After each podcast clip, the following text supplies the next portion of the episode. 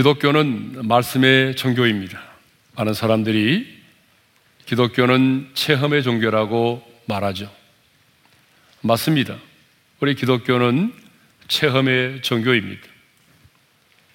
진리는 체험되지 않으면 진리가 아니죠. 반드시 진리는 체험되게 되어 있습니다. 하지만 그 체험도 반드시 하나님의 말씀에 근거해야 하는 것이죠. 성경은 우리의 믿음의 원천일 뿐만 아니라 우리의 신앙과 생활의 유일한 기준이요, 표준이 되는 것입니다. 그러므로 이 성경 말씀, 하나님의 말씀을 내가 어떻게 생각하고 있느냐, 어떻게 바라보느냐, 이것은 우리의 신앙생활에 너무나 중요합니다. 왜냐하면 내가 어떻게 이 성경 말씀을 대하고 있고 바라보고 있고 생각하고 있느냐에 따라서 신앙생활 하는 우리의 태도와 자세가 결정되기 때문입니다. 지난 시간에 우리는 하나님의 말씀은 살아있고 활력이 있다라고 하는 말씀을 함께 나눴습니다. 하나님의 말씀은 살아있고, 그렇습니다. 하나님의 말씀은 살아있습니다. 하나님의 말씀이 살아있다는 것은 뭘 의미하죠? 하나님의 말씀은 생명을 가지고 있다는 말이죠. 그러면 왜 하나님의 말씀은 살아있을까요? 왜 하나님의 말씀은 지금도 우리 가운데 살아 역사하고 있을까요? 그 이유는 말씀하신 하나님이 지금도 살아 계시기 때문이죠. 말씀하신 그 하나님이 지금도 살아 역사하시기 때문에 오늘 그 말씀도 동일하게 우리 가운데 살아 역사하고 있는 것입니다. 그래서 예수님은 내가 너에게 이런 말은 영이요 생명이다라고 말씀하셨습니다. 하나님의 말씀이 영이다라고 하는 것은 매임을 당하지 않는다는 것이죠. 육을 가진 우리 인간은 너무나 쉽게 매임을 당합니다. 말 한마디에도 상처를 받고 매임을 당할 때가 있어요. 우리의 가난과 죽음에 대한 공포와 질병과 우리가 처한 여러 가지 상황과 환경에 따라서 우리는 너무나 쉽게 매임을 당하죠. 그러나 하나님의 말씀은 영이기 때문에 매임을 당하지 않습니다. 우리가 어떤 상황 가운데 있을지라도 하나님의 말씀은 매이지 않아요. 내가 사업에 실패해서 길바닥에 누워 있을지라도 하나님의 말씀은 여전히 내 안에 살아 역사하는 것이고, 내가 감옥에 있을지라도 하나님의 말씀은 여전히 매임을 당하지 않고 내 안에 살아 역사하는 것입니다. 하나님의 말씀은 영이기 때문에 시간과 공간을 초월합니다. 그래서 성경을 보게 되면 하나님이 아브라함에게 주셨던 말씀, 모세에게 주셨던 말씀, 다윗에게 주셨던 말씀, 그 시대의 사람들에게 주셨던 말씀이지만 그 말씀이 영이기 때문에 시간과 공간을 초월하여 지금 내게 주시는 말씀이 되는 것입니다. 하나님의 말씀은 영입니다. 하나님의 말씀은 생명입니다. 하나님의 말씀은 생명이기 때문에 죄와 죽음에 매여 있는 우리들을 자유케 할 뿐만 아니라 죽어 있는 내 영혼을 살리는 것이죠. 이 세상의 어떤 책도 아무리 좋은 베스트셀러도 우리에게 좋은 정보와 지식을 가져다 주고 감동과 감화를 줄 수 있을지는 몰라도 죽어 있는 내 영을 살릴 수는 없습니다. 하나님의 말씀은 내 죽은 내 영을 살립니다. 그래서 생명이라고 하는 거죠. 예. 자, 하나님의 말씀은 또 이렇게 살아있고, 그 다음에 뭐라고 그랬어요? 활력이 있고라고 말씀하십니다. 활력이 있다. 활력이 있다는 말은 무슨 말이죠? 활력이 있다는 말은 운동력이 있다, 능력이 있다 그런 말이죠. 그렇기 때문에 하나님의 입에서 나오는 말씀은 결코 헛되이 돌아오지 아니하고 하나님의 뜻을 이루는 것이죠. 하나님이 빛이 있으라 말씀하시니 빛이 있었잖아요. 우리 예수님이 나사로의 무덤 앞에서 나사로야 살아나라 명하니까 죽은 나사로가 살아서 수족을 배로 동인 채로 걸어 나왔잖아요. 에스겔 골짜기의 마른 뼈들에게 하나님의 말씀을 대언하여 선포하니 마른 뼈들이 살아나서 하나님의 군대가 되었던 것입니다. 지금도 우리 주님은 우리가 고통 가운데 부르짖을 때에 말씀을 보내어 우리를 고치시고 위험한 지경에 있는 우리들을 건지신다라고 말씀하십니다. 여기서 중요한 것은 하나님이 말씀을 보내어 우리를 건지시고 고치신다는 얘기입니다. 하나님은 지금도 여전히 우리가 고통 가운데 부르짖을 때에 말씀을 보내어 우리를 고치시고 우리를 건지시는 줄로 믿습니다. 그렇기 때문에 하나님의 말씀을 우리가 어떻게 받아들이느냐는 너무 중요한 거예요.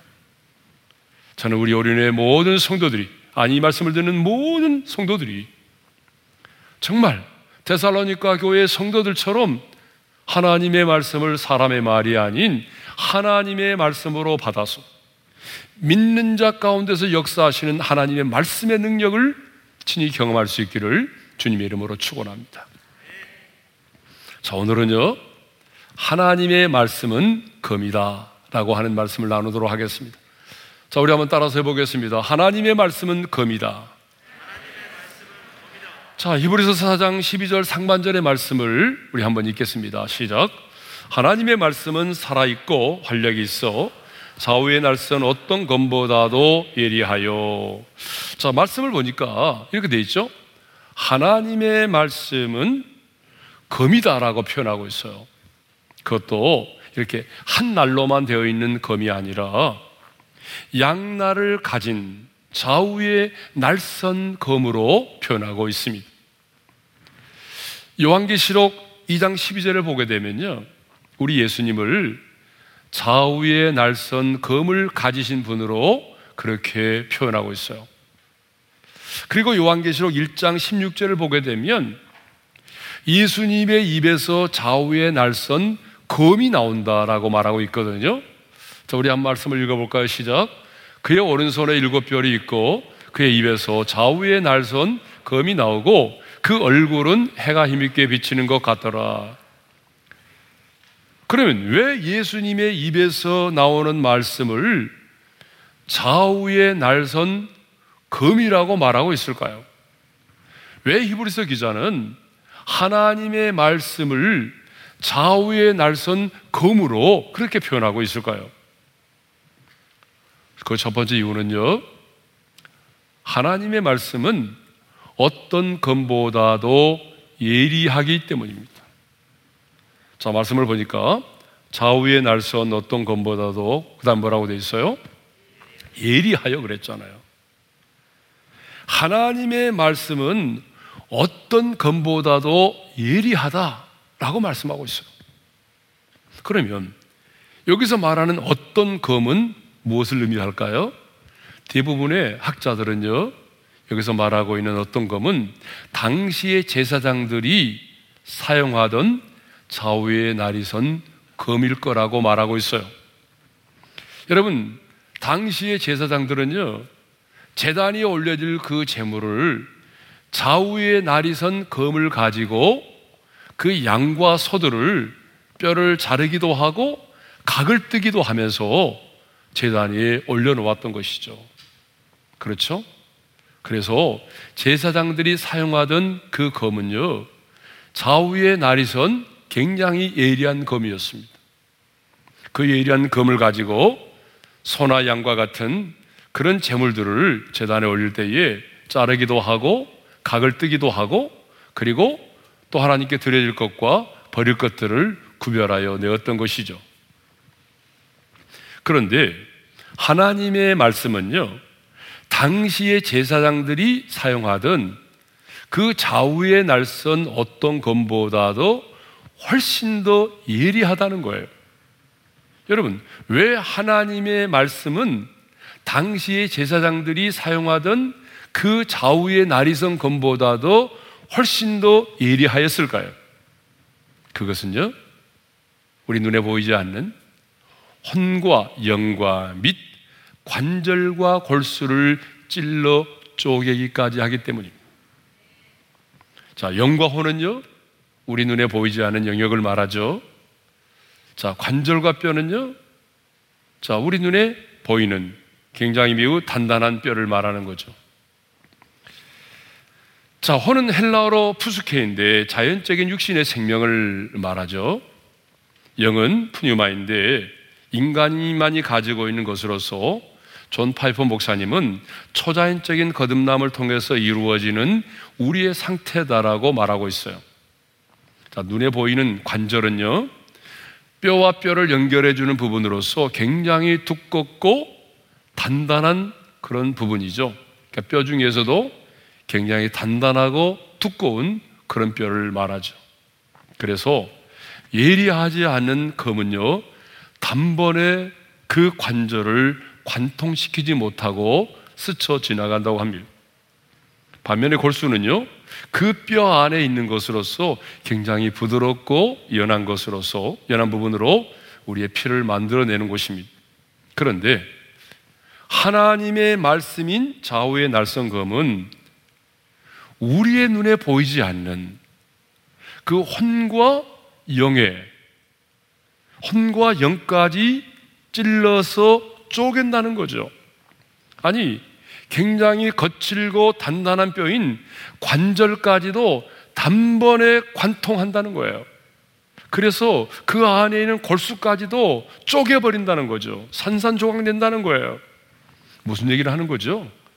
하나님의 말씀은요, 살아있고 운동력이 있기 때문에 하나님의 말씀은 제사장들이 사용하던 검보다 훨씬 더 예리하기 때문에 우리 눈에 보이지 않는 우리의 심령까지도 찌른다는 거예요. 여러분, 관절처럼 거칠고 단단한 사람도 하나님의 말씀은 관통하여 그 골수를 쪼개듯이 그 강팍한 자의 심령도 찔러 쪼개버린다는 거예요. 그러므로 우리는요, 말씀을 받을 때에 찔림을 받아야 됩니다. 찔림을 받는 역사가 일어나야 하는 것이죠. 사도행전 2장을 보게 되면 성령의 충만을 받은 베드로가 너희가 십자가에 못 박은 예수를 하나님이 주와 그리스도가 되게 하시느니라 설교를 하게 되죠. 이런 진리의 말씀을 선포하자 그 말씀을 듣는 사람들이 어떻게 반응했어요? 찔림을 받았다라고 성경에 기록되어 있습니다. 사도행전 2장 37절의 말씀을 우리 함께 읽겠습니다. 다 같이요. 그들이 이 말을 듣고 마음에 찔려 베드로와 다른 사도들에게 물어 이르되 형제들아 우리가 어찌할꼬 하거늘 네. 베드로의 베드로의 설교를 들은 사람들은요 예리한 하나님의 말씀에 찔림을 받았습니다. 찔림을 받고 난 다음에 어떻게 했습니까? 회개하여 각각 예수 그리스도의 이름으로 세례를 받았습니다.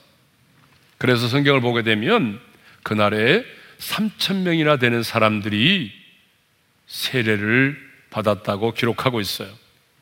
여러분 무엇이 먼저였습니까? 회개가 먼저였습니까? 아니면 세례를 받는 것이 먼저였습니까?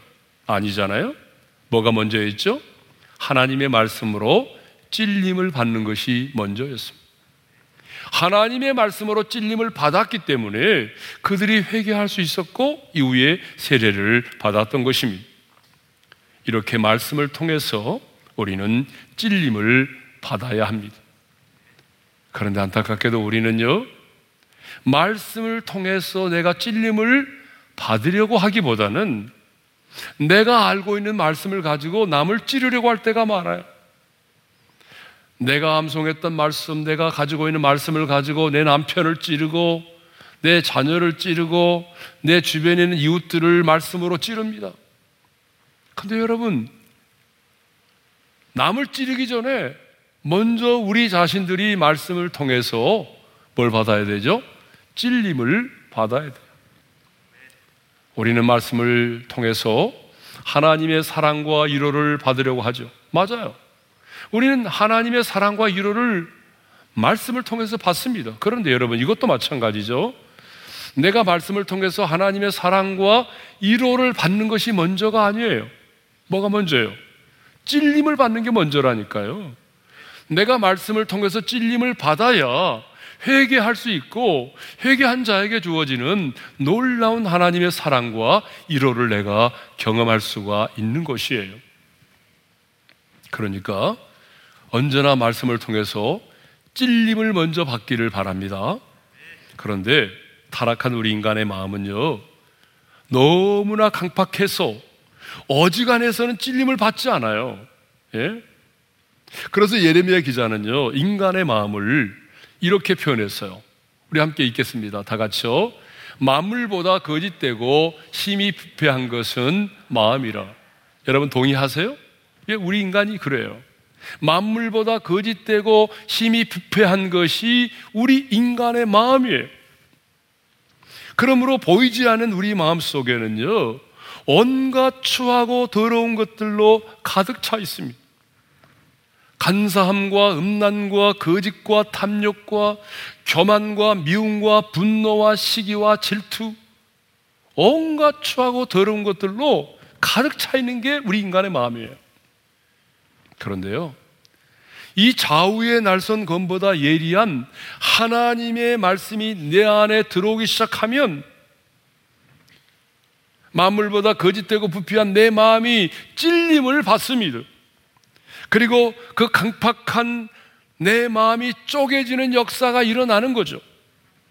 그래서 내 속에 있는 그런 간사함과 음란과 거짓과 탐욕과 교만과 미움과 시기와 분노와 시기와 같은 것들이 드러나는 것이죠.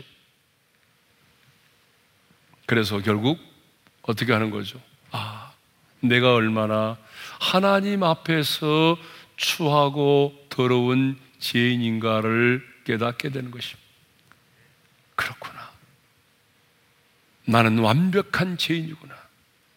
나는 지옥의 그 불구덩이에 던짐을 받아도 항변할 수 없을 만큼 나는 정말 완벽한 죄인이구나.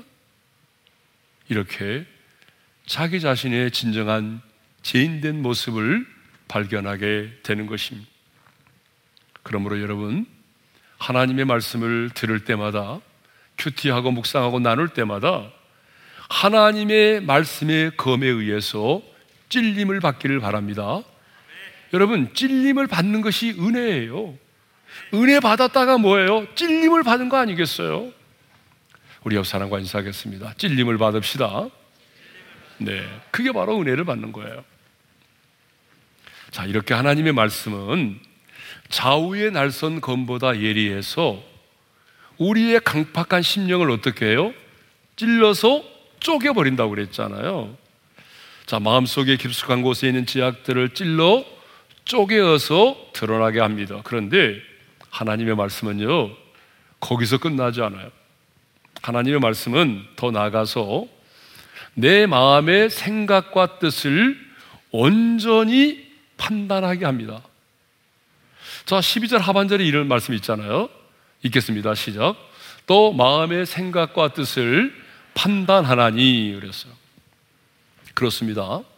오직 하나님의 말씀만이 하나님의 말씀만이 내 마음의 생각과 뜻을 온전히 판단할 수가 있습니다. 자, 예를 들겠습니다.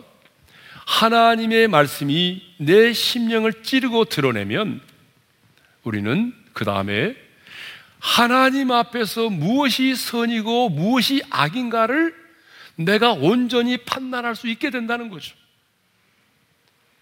무엇이 하나님 앞에서 불의한 것인지, 무엇이 거짓인지, 무엇이 참인지, 그것을 내가 온전히 구별할 수 있게 된다는 거죠. 그런데 요즘 보게 되면 많은 사람들이요, 하나님의 말씀으로 판단하는 것이 아니라 시대의 흐름을 가지고 판단하려고 그래요. 여러분, 시대의 흐름이 이렇다, 대세가 이렇다. 아닙니다, 여러분. 낙태는 생명을 죽이는 거예요. 누가 뭐라고 해도. 동성호는요, 창조의 질서를 부족하는 거예요. 그러니까 하나님은 그것을 죄라고 말씀하시고 악이라고 말씀하는 거잖아요. 그런데 왜 하나님의 사람인 우리가 하나님의 말씀의 지배를 받지 않고 흐름을 따라서 시대의 흐름을 이야기합니까? 여러분, 시대의 흐름이 아무리 그래도 하나님의 말씀이 죄면 죄입니다. 하나님의 말씀이 악이라고 말씀하면 악인 거예요. 그런데 요즘 우리 젊은이들 가운데는 그렇게 생각하려고 하지 않아요. 아닙니다, 여러분. 절대 그렇지가 않아요. 하나님의 말씀은 예리한 검처럼 우리의 심령을 찌르고 쪼개어서 드러낸 다음에 우리의 마음과 생각과 뜻을 온전히 판단하게 만드는 거죠. 그래서 결국은 돌아서게 만드는 것이고 인생의 방향을 돌이키게 하는 것입니다. 어, 우리 교회에 오셔서 간증을 해주셨던 울산대학의 이정은 교수님이 계시죠. 아, 이분은 젊은 날에 출가를 해서 조계정에서 수행도 하셨고 군승으로 군승 아죠 군목 말고 군승으로 예, 군에서 복무를 하실 만큼 정말 열렬한 불자였습니다. 아, 이분은 어, 한때 한국 교회를 상당히 괴롭혔던 종자연이라고 하는 거 있죠. 종교 자유 정책 연구회 이 주역으로서 기독교를 누구보다도 적극적으로 박해하고 이 땅에 예수 믿는 사람들을 없애기 위해서 노력했던 사람이죠. 이분이 했던 주된 일 가운데 하나가 뭐냐면 미션 스쿨 안에서 어, 체포를 드리지 못하게 만드는 것, 그리고 성경을 가르치지 못하게 만드는 것 이런 일들을 계속적으로 해왔습니다. 근데 이분은 이제 기독교를 핍박하려고 하니까 성경을 알아야 되잖아요. 그래서 성경도 많이 읽었고 여러분들이 보지 않은 신학적인 서적을 많이 읽었어요. 기독교 광역까지도 읽었다고요. 그 이번에도 이제 어느 날 암자에서 돌아와 가지고 이분은 이제 항상 CTS 설교를 들었다고 그래요. 왜 목사님들의 설교를 듣죠? 기독교를 핍박하려면 설교를 들어야 되잖아요. 알아야 되니까. 그래서 그날도 오후 2시나 3시쯤에 이제 CTS의 목사님 나오는 설교를 쭉 들으면서 비아냥거리고 있었죠. 웃기고 있네 하면서 설교를 듣고 있었는데 그런데 그날 한 목사님의 메시지가 비수처럼 다가왔어요. 우리는 죄인입니다. 하나님 앞에서 우리 모두가 죄인이라고 하는 그 말씀. 여러분, 그 죄인이라고 하는 말이 자신의 심령에 비수처럼 꽂힌 거예요. 그래서 그 순간 도저히 말을 할 수 없는 벙어리가 됐다고 하는데 그것은 물리적인 벙어리가 됐다는 말이 아니라 자기의 머리에서부터 발끝까지 모든 세포까지 자기 자신이 정말 죄인이라는 사실이 깨달아졌다. 그래서 그 말씀으로 찾아오신 주님 앞에 그 자리에서 자기 자신이 꿇어 엎드려졌어요. 바울이 담에서 도상에서 부활의 주님을 만났던 것처럼 하나님의 말씀으로 다가오신 주님을 만난 거죠. 그래서 그분은 고백합니다. 나는 이제 1분 1초도 주님 없이는 살 수 없습니다. 그리고 이제는 기독교 변증가가 되어서 예수 그리스도가 우리의 구세주가 되심을 사람들에게 증언하는 변증가로서의 삶을 살고 계신 것입니다. 우리 교회 성도님 중에 심한 우울증으로 고통을 당하고 있는 분이 계십니다. 우울증과 두려움으로 인해서 밤에 잠을 이루지 못하고 낮에도 정상적인 생활이 어려웠습니다. 이 우울증이 아주 극에 달할 무렵에 저에게 와서 기도를 받았어요. 안수 기도를 받고 난 이후부터 조금씩 좋아지기 시작을 했습니다. 하지만 다시 우울과 불안이 주기적으로 찾아왔어요. 그런데 지난 12월 13일 아마 여러분도 기억하실 겁니다. 함부로 정죄하지 말라고 하는 그 설교 말씀을 들을 때에 그 말씀이 아주 예리한 검으로 심령을 파고들었습니다. 말씀을 듣는 순간 하나님이 나에게 직접 말씀하시는 것이라고 하는 그런 생각이 들었다고 합니다. 그래서 그 설교를 열번 이상 반복하여 들었다고 합니다. 그런데 그 이후에 마음이 평안해, 마음의 평안이 찾아오기 시작을 했어. 말씀을 들으면서 그리고 참된 평안과 자유를 찾아 자유를 이제 누리게 되었어요. 그래서 지금은요 밤에 잘 주무시고 남편과의 관계도 좋아지고 있다라고 하는 소식을 지난주에 이곳 예배에 참석하셔서 말씀을 하셨습니다. 강남교구의 한 집사님의 간정을 소개하고자 합니다. 이 집사님은 설교 말씀 중에 우리가 아직 죄인 되었을 때에 그리스도께서 우리를 위하여 죽으심으로 우리에 대한 자기의 사랑을 확증하셨는지라 이 로마서 5장 8절의 말씀이 살아있는 말씀으로 자신의 심령에 다가오게 된 거죠.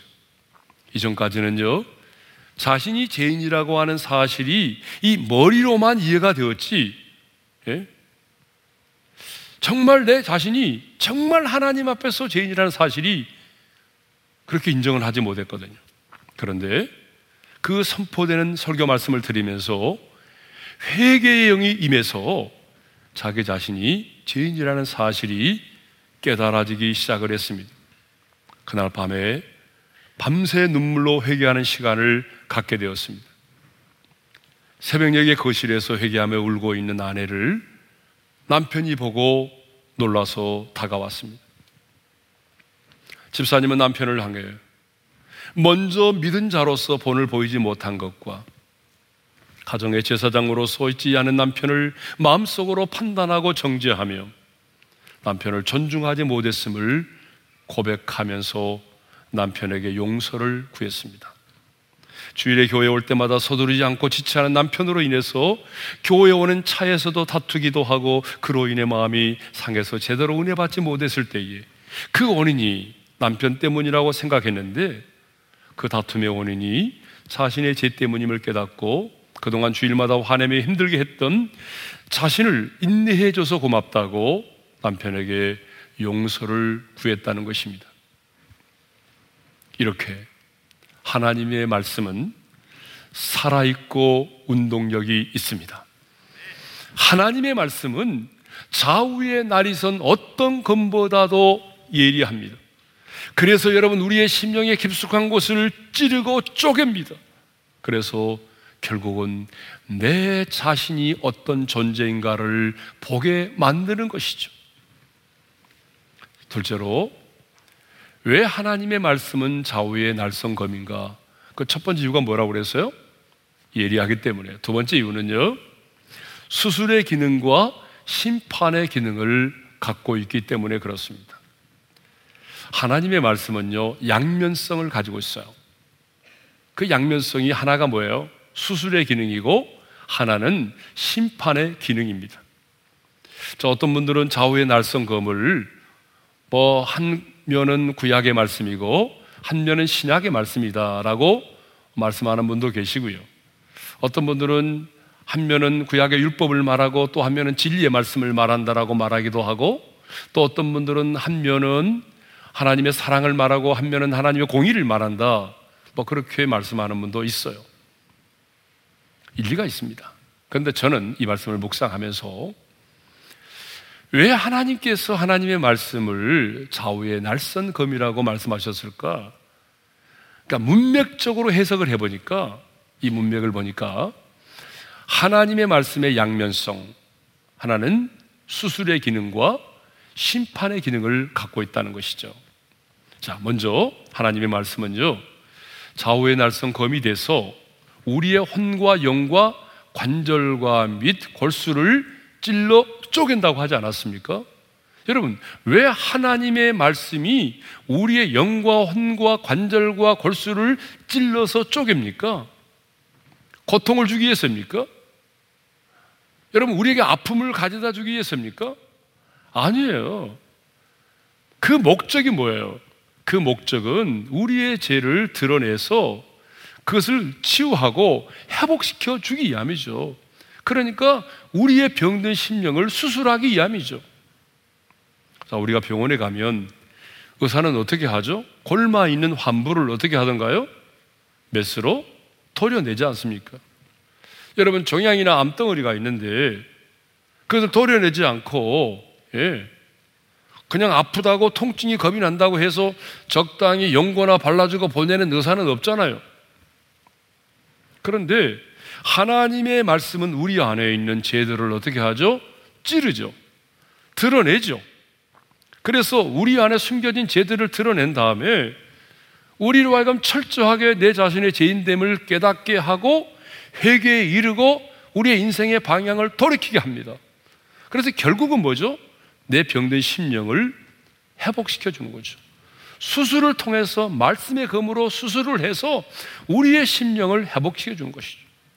이것이 바로 하나님의 말씀이 가지고 있는 한 면의 기능이죠.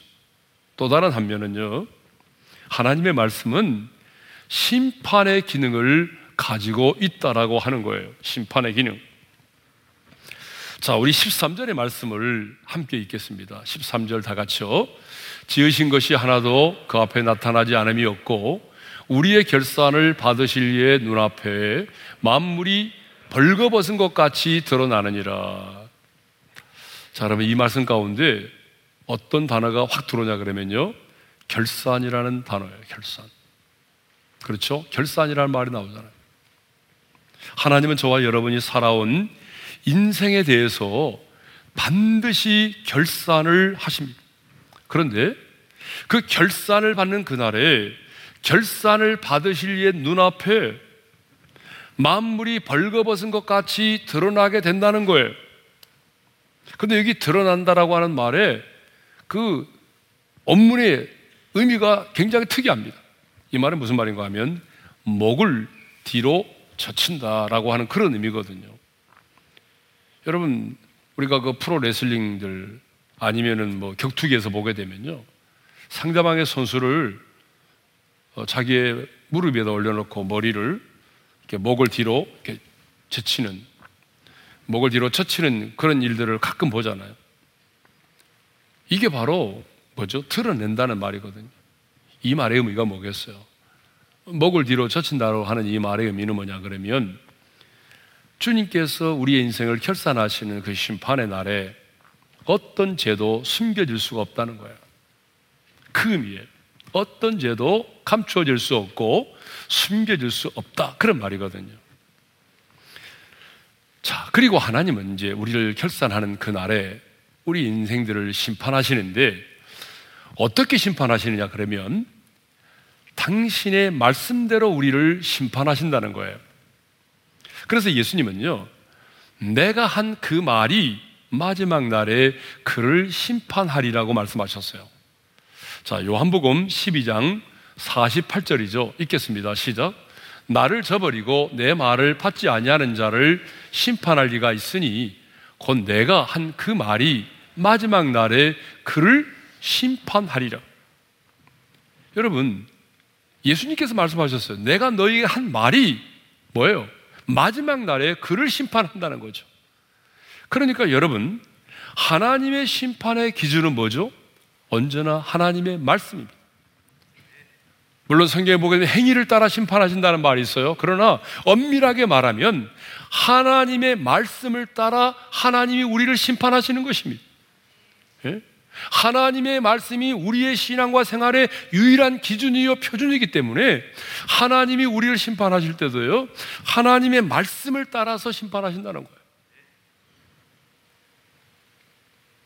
그래서 이렇게 하나님의 말씀은 우리의 우리의 심령을 찔러서 우리 안에 숨겨진 지하들을 드러나게 하고 그 함부를 도려내서 우리를 수술하여 회복시키는 기능과 함께 하나님의 말씀으로 우리를 심판하시는 심판의 기능을 갖고 있다라고 하는 것이죠.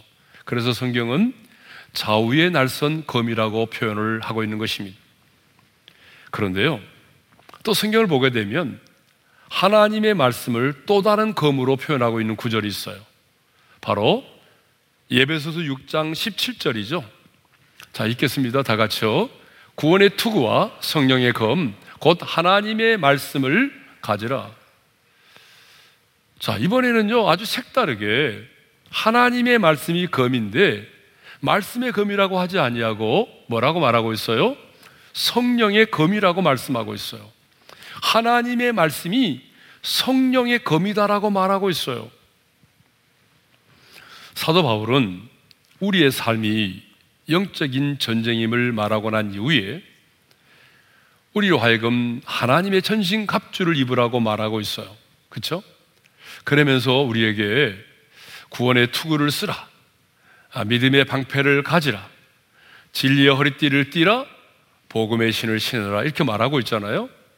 이 모든 것들은 뭘 말하죠? 영적인 전쟁을 할 때에 방어용 무기들이에요. 그렇죠. 구원의 투구, 믿음의 방패, 진리의 허리띠, 뭐 이 모든 것들은 뭐예요? 다 방어용 무기잖아요. 근데 영적인 전쟁을 할 때에 방어만 한다고 되는 게 아니잖아요. 공격을 해야 될 거 아니에요. 그럼 공격용 무기는 뭐예요? 그 공격용 무기가 바로 하나님의 말씀, 곧 성령의 검입니다. 예? 그래서 하나님의 말씀, 성령의 검을 가지라고 말하는 거죠. 그런데 왜 그러면 하나님의 말씀을 그냥 말씀의 검이라고 하면 되지? 굳이 성령의 검이라고 말한 이유가 뭐예요? 그 이유가 있어요. 하나님의 말씀을 성령의 검이라고 말씀하는 데는요, 아주 중요한 이유가 있어요. 그게 뭐냐 그러면, 하나님의 말씀과 성령의 역사는 언제나 함께 한다는 거예요. 하나님의 말씀이 선포되는 곳에는요, 언제나 성령님도 함께 강력하게 역사하셨어요. 그러지 않았어요, 여러분? 성경을 보세요. 언제 말씀 따로 성령 따로가 역사한 적이 있나요? 없어요. 언제나 말씀과 성령, 말씀과 성령은 동전의 양면처럼 언제나 함께하는 것입니다. 그러니까 우리가 성령의 충만을 말하면서도 하나님의 말씀을 소홀히 하는 것은 잘못된 것입니다. 하나님의 말씀을 강조하면서 하나님의 성령의 충만을 무시하는 것은 이건 역시 잘못된 거죠. 하나님의 말씀은 언제나 성령과 함께 역사하기 때문에 하나님의 말씀, 곧 성령의 검을 가지라고 말씀하고 있는 것입니다. 우리의 삶은 아주 치열한 영적인 전쟁입니다. 지금 우리는 아주 치열한 전쟁을 치르고 있는데요. 이 영적인 치열한 전쟁에서 우리가 승리하려면 어떻게 해야 될까요? 성령의 검, 하나님의 말씀, 성령의 검을 사용해야 합니다. 성령의 검인 하나님의 말씀으로 마귀를 대적해야 돼요.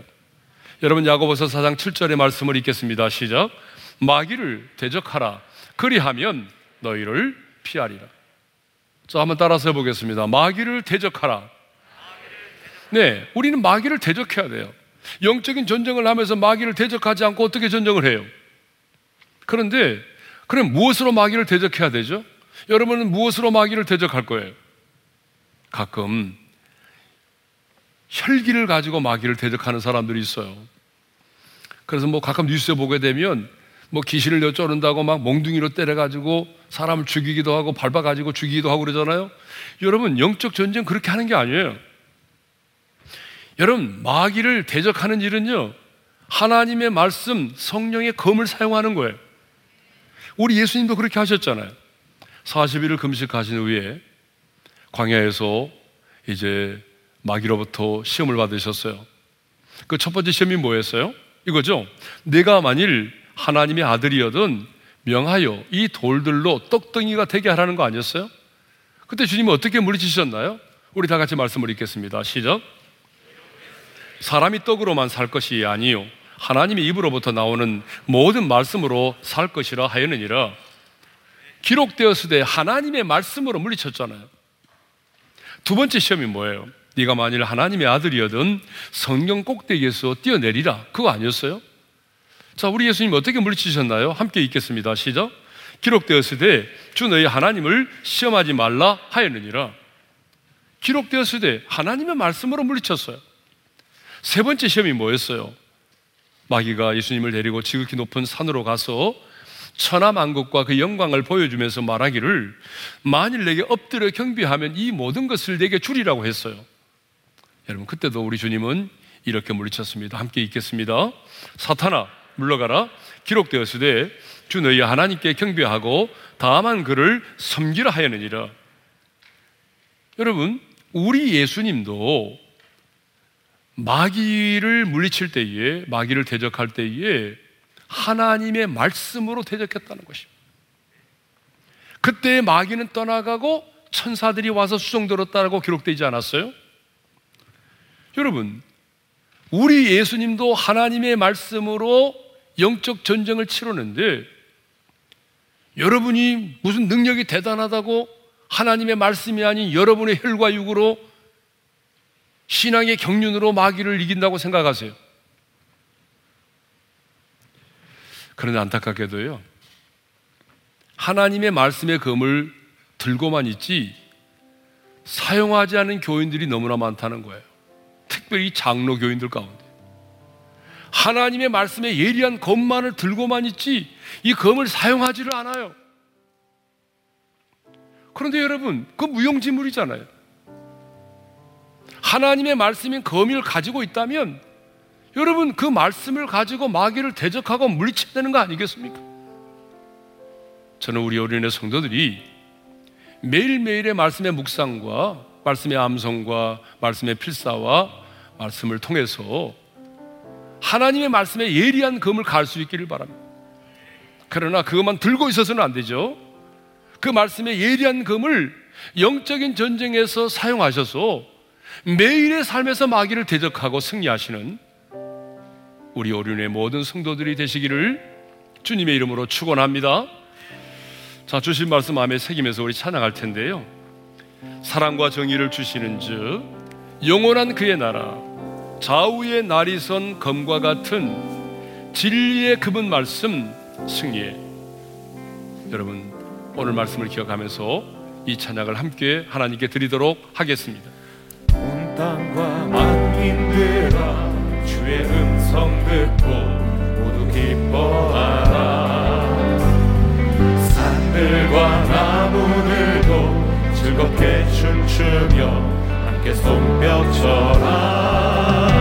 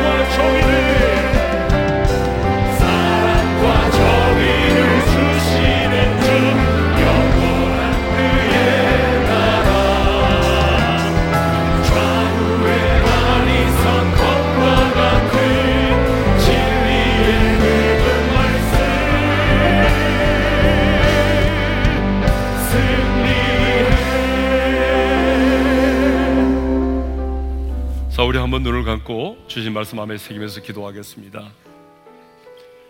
여러분, 하나님의 말씀은 살아 있습니다. 하나님의 말씀은 활력이 있어요. 하나님의 말씀은 좌우의 날이 선 어떤 것보다 예리합니다. 그래서 우리 눈에 보이지 않은 우리의 영과 혼과 그리고 관절과 골수를 찔러 쪼개기까지 합니다. 그러니까 우리는 말씀을 대할 때마다 찔림을 받아야 돼요. 하나님의 말씀으로 찔림을 받아야 돼요. 찔림을 받는 것이 은혜입니다. 그래야 우리가 우리 회개할 수가 있고 돌이킬 수가 있는 거예요. 하나님의 말씀은 우리로 하여금 내 마음의 생각과 뜻을 판단하게 하죠.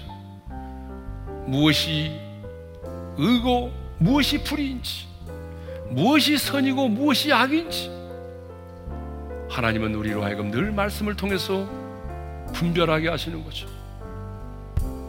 하나님의 말씀은 성령의 검입니다. 그러므로 우리는 이 성령의 검을 가지고 마귀를 대적해야 돼. 우리 예수님도 말씀으로 마귀를 대적했잖아요. 이제 여러분들에게 기도의 제목을 드립니다. 주님, 말씀을 대할 때마다 늘 찔림을 받게 도와주시고, 내 자신의 모습을 보게 도와주셔서, 진정으로 회개하며 돌이키게 도와주십시오. 두 번째, 영적인 전쟁에서 하나님의 말씀의 검, 성령의 검을 통해서 마귀를 대적하게 하여 주셔서 이 치열한 영적인 전쟁에서 승리할 수 있게 달라고 주신 말씀 붙들고 주여 한번 외치고 기도하며 나가겠습니다. 주여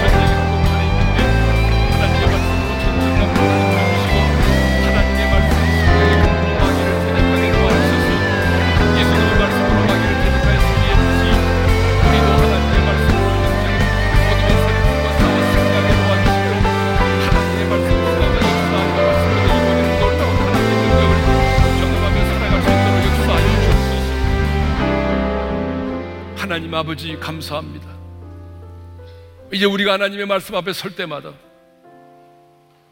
좌우의 날선 어떤 것보다 예리한 그 말씀의 검으로 우리의 심령을 찔러 주셔서 찔림을 받기를 원합니다. 찔림의 은혜를 받기를 원합니다. 그래서 하나님 우리 안에 숨겨진 죄악들이 드러나게 하시고 내가 하나님 앞에서 얼마나 추하고 더러운 완벽한 죄인인가를 보게 하여 주옵소서. 내 자신의 진정한 모습을 보게 하여 주옵소서. 하나님, 우리의 삶이 영적인 치열한 전쟁입니다. 혈기가 아닌 하나님의 말씀 성령의 검으로 마귀를 대적하게 도와주셔서 이 영적인 전쟁에서 하나님의 승리를 경험하며 살아가는 우리 성도들이 되게 하여 주옵소서.